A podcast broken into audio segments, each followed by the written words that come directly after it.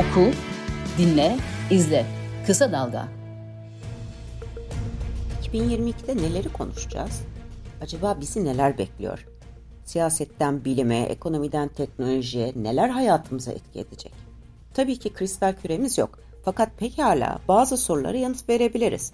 Mesela yüksek enflasyonla yaşamaya nasıl, ne kadar devam edebiliriz? Covid-19 pandemisi bu yıl bitecek mi? Evden çalışmaya devam mı? Seçim atmosferine girecek miyiz? İktidar ve muhalefetten ne bekleniyor?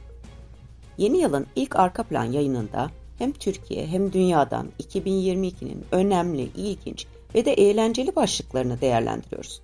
Hazırsanız başlayalım. Herkese kocaman bir merhaba. Ben Mehve Şevin. Yeni yılın ilk podcastinde 2022'ye şöyle bir bakalım istedim. İlk bölümü ekonomi, siyaset, toplum ve sağlık başlıklarına ayırdım. Ama önce astroloji meraklılarına seslenelim. 2022 Çin takvimine göre su kaplanı yılı. 60 yılda bir gelen su kaplanı atılacak büyük adımları, gücü, cesareti ve tercihi simgeliyormuş. Aynı zamanda bol miktarda dram, heyecan ve hiddet bekleniyor. Moral bulalım, biraz eğlenelim diye Çin takvimiyle başladım ama sonra Türkiye'yi düşünce tam tersi oldu. Neyse, en iyisi biz bilimsel verilerden, analizlerden gidelim.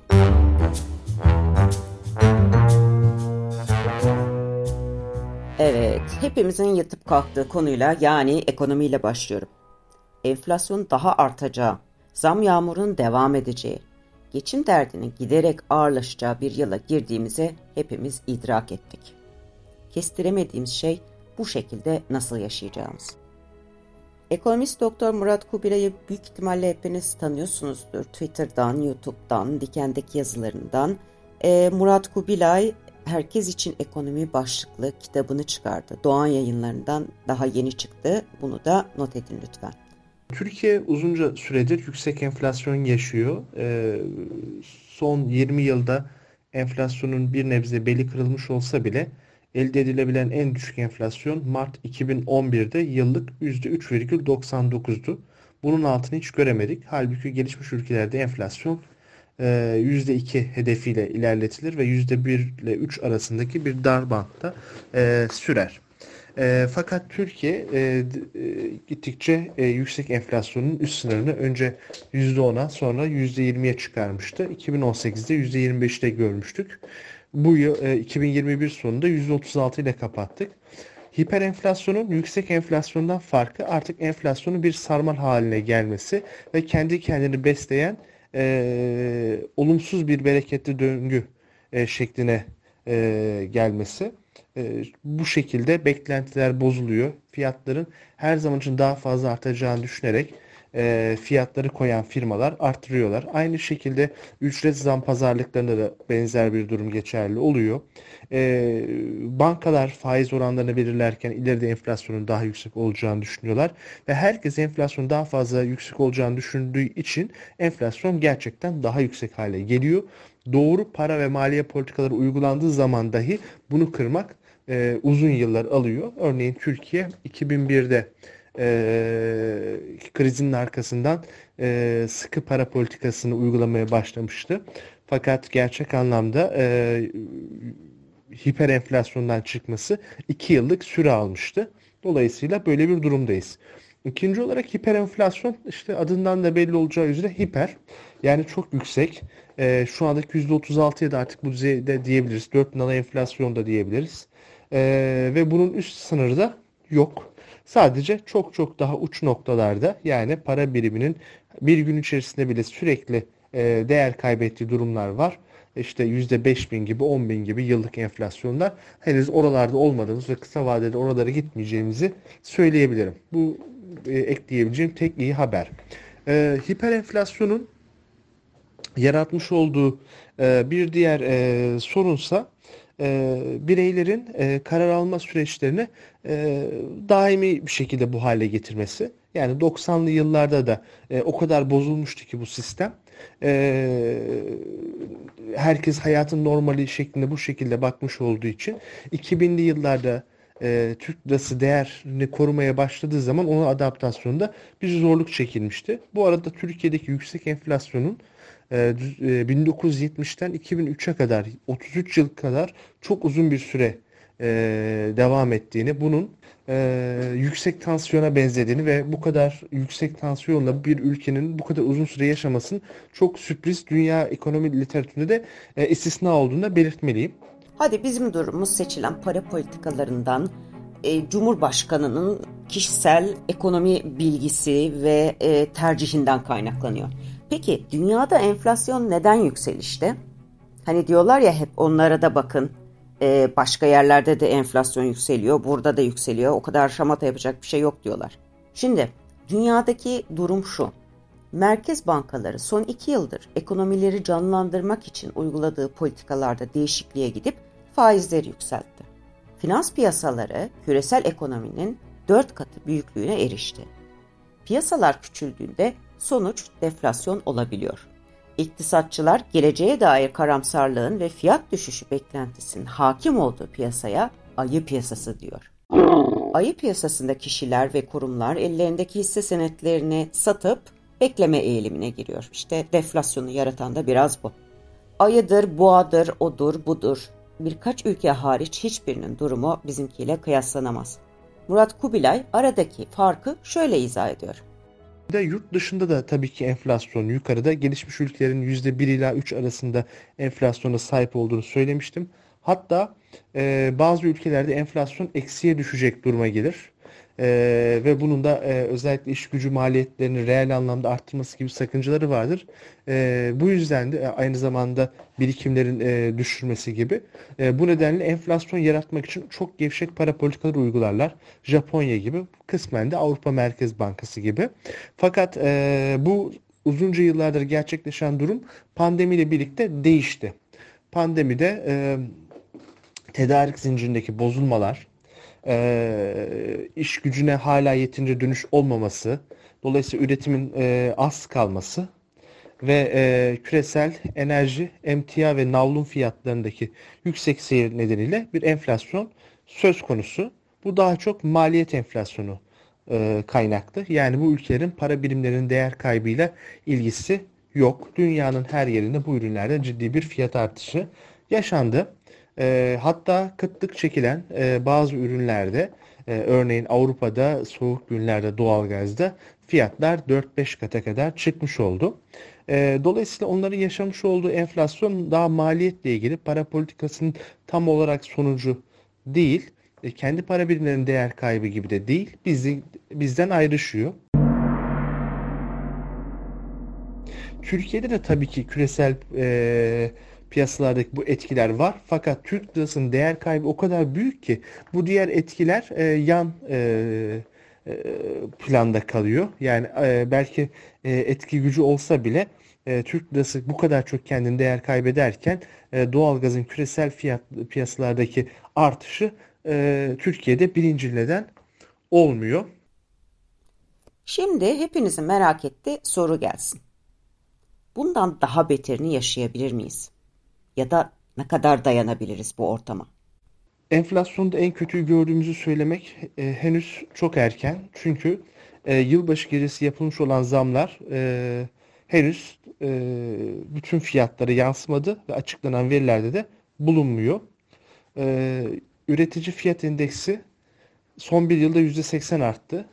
Tüketici fiyat endeksiyle ise %36. Bu ikisi arasındaki ayrışma 4 yıldır sürüyor ve sürdürülebilir değil. Niye?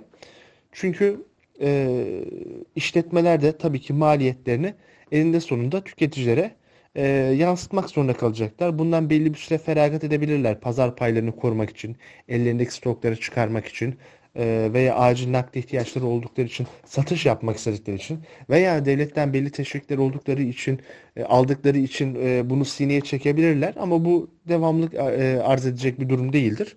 Dolayısıyla belli bir noktadan sonra üretici fiyatlarındaki artış tüketicilere yansıyacaktır. Son doğalgaz, akaryakıt ve elektrik zamlarının da böyle bir e, ekstra etkisi daha olacak.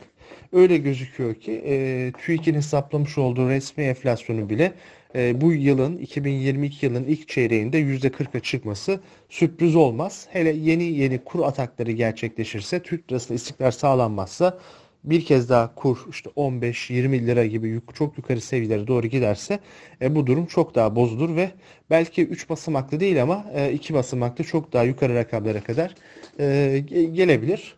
E, şu anda e, genel piyasa öngörüleri de bu en kötü durumlar gerçekleşmese bile e, %40'a doğru yak, yakınsayacak bir enflasyon ve sonra e, yıl sonuna kadar en fazla %25'e kadar düşebilmesi gibi bir e, görüntü içeriyor. Unutmayalım ki %40'dan 25'e düşmüş enflasyon fiyatların düşmesi değil, fiyatların artış hızının düşmesidir. Yani fiyatlar yeni zamlanıyor ama daha azalarak e, artıyor e, ve o azalarak arttı %25'lik oranda gelişmiş ülkelerdeki oranların çok çok üstünde. E, biraz önce kısmında söylemeyi unutmuştum. E, gelişmiş ülkeler normal şartlarda %1 ila 3 arasındadır. Bazen sıfıra bile çıkarmakta zorlanırlar diye. Şu anda da onlar %3 ila 7 arasında enflasyonları var. O kısmı söylemeyi unutmuştum. Bu, buraya eklemiş olayım.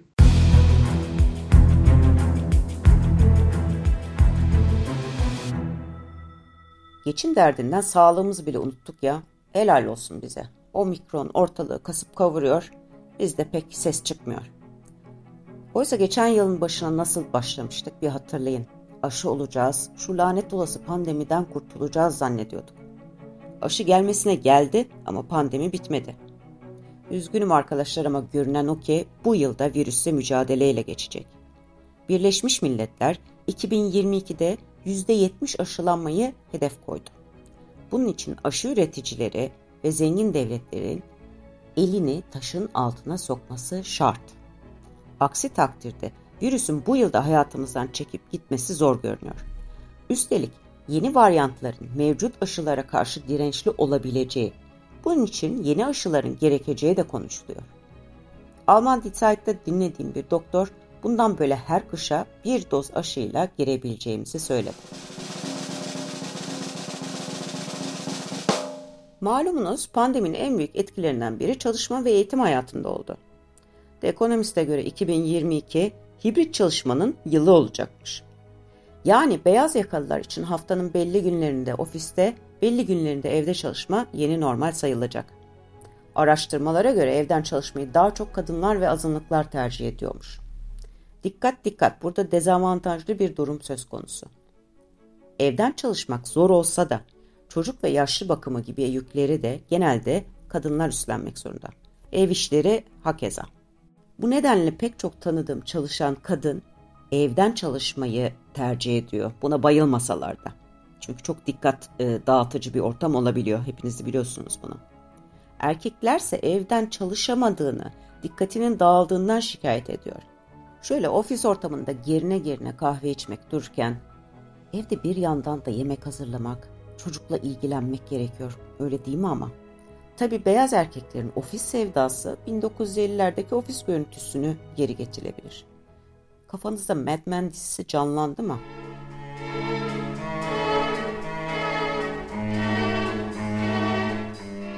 Bir yandan da şöyle bir durum var. Dijital servislerin pandemide yaygınlaşması küresel üretkenliği arttırmadı. Amerika'da yapılan bir araştırmaya göre evden çalışma saatleri artarken üretkenlik azaldı. Oku, dinle, izle. Kısa Dalga. Gelelim siyasete. Bu sıkıcı konu sabahtan akşama her yerde konuşuluyor çünkü hayati önemi var. Ben de o soruyu İstanbul Enstitüsü Genel Direktörü, siyaset bilimci Seren Selvin Korkmaz'a sordum. Bu yıl seçim olacak mı ve ne bekleyebiliriz? E, bu süreçte hem iktidar hem de muhalefet kanadının bir takım riskleri ve avantajları var e, kendi açılarından. Bunları aslında partilerin nasıl kullandığı, her iki tarafın e, bu risk ve avantajları nasıl e, yönetebileceği aslında önümüzdeki sürecin belirleyicisi olacak. Çünkü e, Türkiye için artık e, son düzlük, seçimlere giden son düzlükteyiz ve bu son düzlükteki performanslar daha sandıklar kurulmadan e, belirleyici olacaktır. İktidar açısından bakacak olursak e, iktidar e, artık hayatta kalma mücadelesi veren bir iktidar konumunda. Her geçen gün anketlerde oy oranı düşen bir iktidar var. Dolayısıyla e, uzun bir süredir bu yorumu yapıyorum.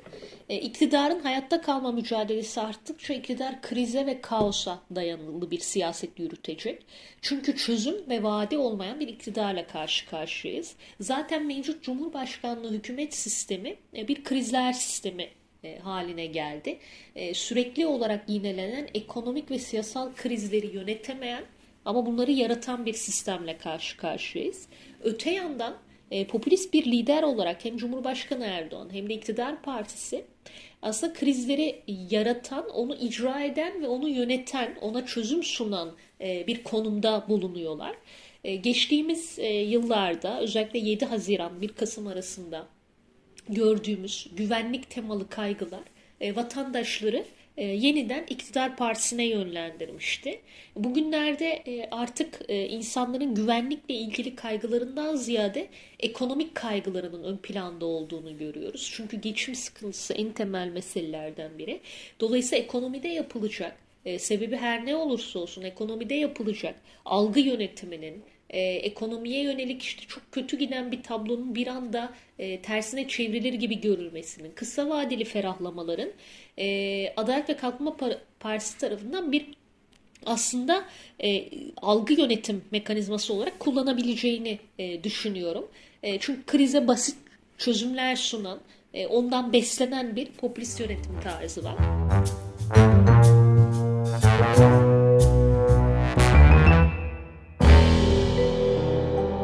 Evet sevgili dinleyenler, yine kriz ve yine kaos kapımızda gibi. Çünkü Türkiye'de siyaset artık böyle yönetiliyor. Üzgünüm. Burada en önemli soru muhalefetin ne yapacağı.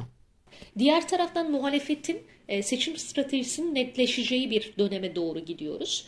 E, bu seçim stratejisi yine iktidarın e, riskleriyle de ilişkili olarak şekilleniyor. Muhalefet kanadından gelen açıklamalara baktığımızda e, yapılan bütün çalışmalar neticesinde aslında muhalefetin hem Cumhurbaşkanlığını kazanmak hem de gerekli e, yasal anayasal değişiklikleri yapabilmesi için parlamento çoğunluğunu sağlamasına ihtiyacı olduğu bir dönemde e, muhalefet seçimlere e, görülen o ki iki ittifakla girecek. Bir tarafta e, belki DEVA ve Gelecek'le genişleyecek Millet İttifakı, e, diğer tarafta ise HDP ile birlikte e, sol bir ittifak, diğer sol partilerin de katılacağı bir ittif üçüncü ittifak ihtimali güçleniyor. Bu ittifakların resmileştiğini, genişlemeleriyle birlikte veya oluşumlarıyla birlikte resmileştiğini görebiliriz önümüzdeki süreçte. Yine bu iki ittifak arasındaki, olası iki ittifak arasındaki diyaloglarla birlikte Cumhurbaşkanı adayının, ortak Cumhurbaşkanı adayının en azından belirlenmesi veya buna yönelik müzakerelerin sürdürülmesinin e, başlangıcı, başlangıcı yapılabilir bu önümüzdeki süreçte. Yani muhalefetin seçim stratejisi e, ufak ufak şekilleniyor ama önümüzdeki e, süreç bu stratejiyi netleştirecektir. E, muhalefeti be bekleyen riskler ise iktidar kan kaybederken kendi aralarındaki e, rekabetin artması ve bundan dolayı yine iktidarın e, kan kaybetmesinden dolayı bir rehavet ortamının oluşması olabilir. E, özellikle Adalet ve Kalkınma Partisi'nden kopan kararsız seçmen, muhalefetin farklı partileri için özellikle sağda yer alan partiler için e, bir e, aslında önemli oy potansiyeli taşıyor. Bu partile e, bu seçmeni etkilemek için muhalefet partileri kendi aralarında rekabet edebilirler. Ortak yol haritasından daha farklı bir program benimseyebilirler. Burada da aslında muhalefetin e, birlikte ne kadar hareket edebileceği ve ortak yol haritasını topluma e, ne kadar çabuk açıklayabileceğini göreceğiz. Hani bugün şekillenen güçlendirilmiş parlamenter sistem ve ekonomik yol haritası biraz yavaş giden çalışmalar olarak gözümüze e, yansıdı. Ama önümüzdeki süreçte bunların da netleşeceğini, geçiş süreci formülünün netleşeceğini görebiliriz. Yani muhalefette stratejisini benim e, belirleyerek, netleştirerek seçime hazırlanacaktır. E, zorlu bir yıl olacak ama belki de Türkiye'nin e, önümüzdeki demokratik dönüşümleri gerçekleştirmesi için önemli fırsatlar içeren e, bir yılla karşı karşıya olduğumuzu ifade edebilirim. Biz en yerli ve millisinden kendi siyasetimize kilitleniyoruz ya. Oysa süper güçlerden komşularımıza bütün gelişmeler bir şekilde bizi de etkiliyor. Amerika Birleşik Devletleri ve Çin'in siyasal ve ekonomik rekabeti gibi. İki süper gücün rekabeti kadar işbirliği yapmasının önemli bir etkisi olacak. Sadece ekonomi değil, iklim politikalarından bölgesel güvenliğe, bu ikilinin alacağı karar ve atacağı adımlar beğensek de beğenmesek de dünyanın her yerinde bir karşılık buluyor. Amerika Birleşik Devletleri'nde işler demokratlar açısından hiç parlak görünmüyor. Amerika'yı tekrar saygın bir ülke yapacağını ilan eden Joe Biden'ın başkanlığı çok daha zor bir döneme girdi. Biden bu yıl 80 yaşına basıyor. 2024'te aday olup olmayacağı ömrünün yedip yetmeyeceği de belirsiz. Dahası ABD'de 2022'nin sonuna doğru ara dönem seçimleri yapılacak. Cumhuriyetçilerin hem meclis hem senatoda çoğunluğu alacağına kesin gözle bakılıyor. Bunun anlamı önümüzdeki iki yıl Washington'ın köşeye sıkıştırılması, iş yapamaz hale gelmesi demek. Bu arada Kürtaj, silahlanma, göç ve aşı gibi konulardaki görüş ayrılıkları yoğunlaşacak deniyor.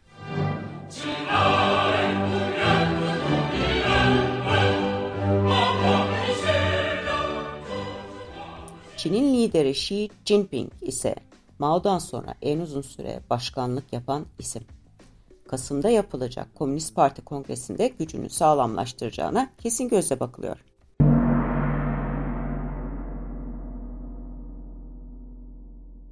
...2022'de Güney Kore, Fransa, Brezilya, Avustralya'da seçim yapılacak. Bana ne demeyin bu ülkelerdeki popülist hareketlerin nasıl sonuç alacağı hepimizi ilgilendiriyor. Zira söz konusu seçimlerde kendisine elitizm karşıtı veya halkın çocuğu diyen adaylarla daha geleneksel adaylar yarışacak. Bilmem anlatabildim mi?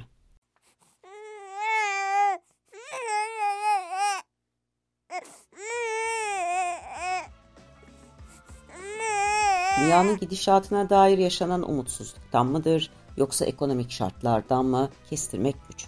Fakat pandemide doğum oranlarının artması beklenirken tam tersi oldu. Yani azaldı. Hayırdır arkadaşlar aileleri bebek yapmaya teşvik eden lideriniz mi yok? Böyle dediğime bakmayın Türkiye'de de 2015'ten bu yana doğum sayısı giderek yavaş da olsa azalma trendinde. Doğum oranlarının küresel olarak düşmesi Çin gibi dev ekonomilerde dahi ekonomik büyümenin yavaşlaması demek. Tabi biraz daha uzun vadede çünkü istihdam edilecek nüfus azalıyor. Şöyle bir rakam vereyim. 2020'de çalışan nüfusu azalan ülke sayısı 17 iken geçen yıl 51'e yükselmiş.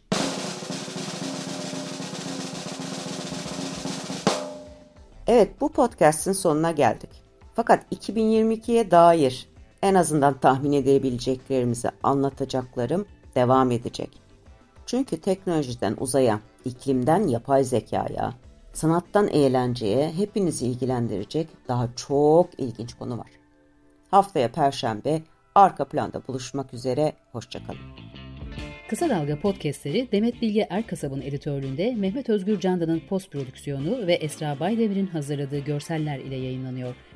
Kısa Dalga'ya destek vermek için Patreon sayfamızı ziyaret edebilirsiniz.